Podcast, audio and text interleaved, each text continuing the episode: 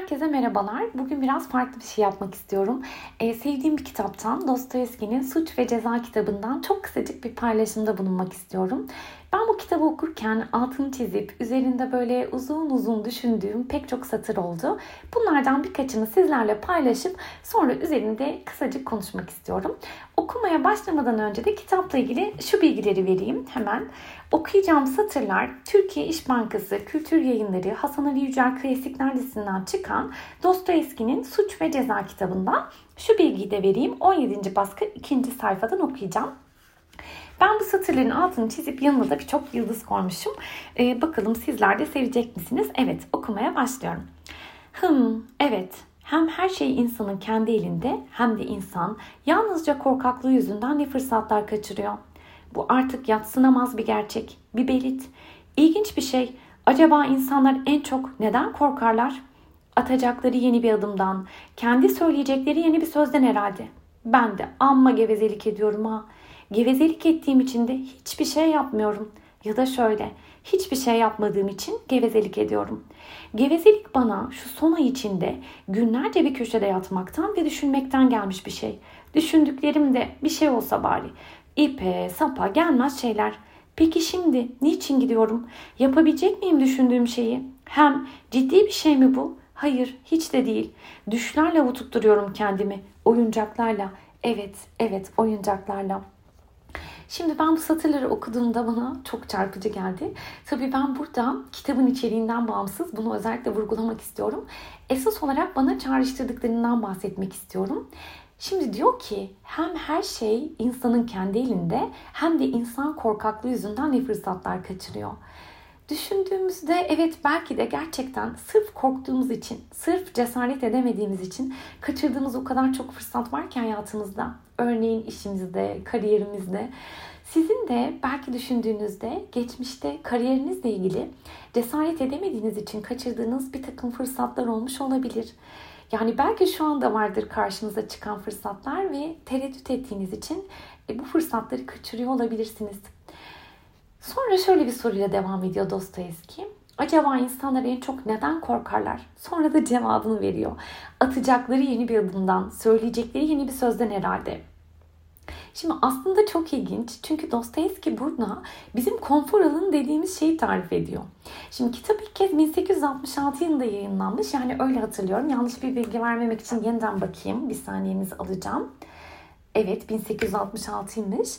Ee, yani aslında yüzyıllar önce konfor alanına değinmiş Dostoyevski. Şimdi konfor, konfor alanında aslında e, ilginç bir kavram. Çünkü hayat o kadar belirsiz ki biz aslında kendimizi bildik, tanıdık, istikrarlı bir alan yaratmak istiyoruz. Ve burada olmak bize böyle bir güven veriyor. Dolayısıyla buradan da kolay kolay çıkmak istemiyoruz aslında. Yani burası çok bildik bir yer, çok tanıdık bir yer. Dolayısıyla burada kalmak istiyoruz. Peki konfor alanımız iyi bir şey mi acaba? Yani bir soru işareti belki de değildir. Çünkü oradan çıksak, bir adım atsak, gelişim alanlarımız orada bizi bekliyor. O adım atabilmek, Dostoyevski'nin söylediği gibi o yeni sözü söyleyebilmek, o döngüyü kırabilmek. Yani bunlar bizi gelişime, belki e, büyümeye götürecek olsa da çok kolay şeyler değil aslında. Yani gerçekten bana da çok tatlı geliyor orada kalmak. Yani güzel yani orada kalmak istiyoruz. yani ben istiyorum. Ama hayat öyle mi? Öyle değil aslında. Her an bir değişim var. Her an bir dönüşüm var. Biz orada kalmaya ne kadar diretirsek karşımıza çıkan fırsatları kaçırabiliyoruz. Ya da biz orada kalmaya direttikçe gün geliyor hayat bizi bir güzel oradan atabiliyor. Ee, neyse çok uzatmayalım. Dostoyevski'ye geri dönelim. Ne diyordu? Ben de amma gevezelik ediyorum ha. Gevezelik ettiğim için de hiçbir şey yapamıyorum. Düşündüklerimde bir şey olsa bari ipe sapa gelmez şeyler. Yapabilecek miyim düşündüğüm şeyi? Hem ciddi bir şey mi bu? Hayır hiç de değil. Düşlerle avutuyorum kendimi. Oyuncaklarla. Evet, evet oyuncaklarla. Şimdi bu cümleler aslında kendi kendini baltalamanın en güzel örneği bence. Yani kendi kendini baltalamaya böyle güzel bir örnek ver desek bu cümleleri alabiliriz. İşte yapabilecek miyim, edebilecek miyim? Bunlar ipe sapa gelmez şeyler, ciddi şeyler mi? Hayır değil. Yani bu cümleler e, birebir kendimizi baltalamamıza e, yönelik ifade ettiğimiz cümleler.